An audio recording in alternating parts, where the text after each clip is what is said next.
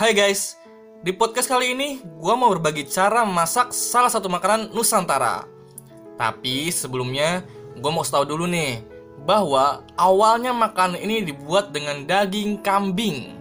Dan karena dulunya makanan ini cuma bisa dinikmati oleh para bangsawan dan orang-orang Belanda aja guys. Sehingga tulang kambing dijadikan sebuah masakan yang menjadi awal mula makanan ini. Nah, caranya tuh gampang banget guys. Jadi pertama-tama, yuk kita siapkan dulu bahan-bahan utamanya. Setelah bahan-bahan utama sudah siap, kita siapkan nih campuran daging kambing dan tulang potong.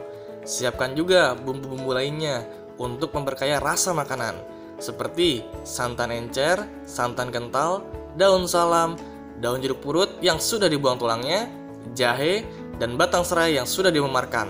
Kemudian jangan lupa kecap manis. Nah, cara memasak makanan ini adalah siapkan bahan untuk membuat bumbu-bumbu halusnya yang terdiri dari bawang merah, bawang putih, kunyit yang telah dibakar, lengkuas, kemiri, ketumbar yang telah disangrai, gula jawa, dan satu sendok teh garam.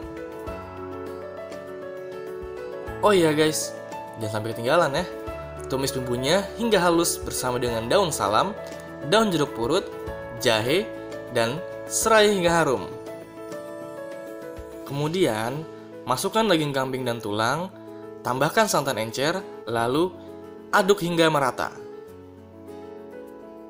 Next, masak dengan api sedang hingga daging empuk. Lalu, tambahkan santan kental dan kecap manis.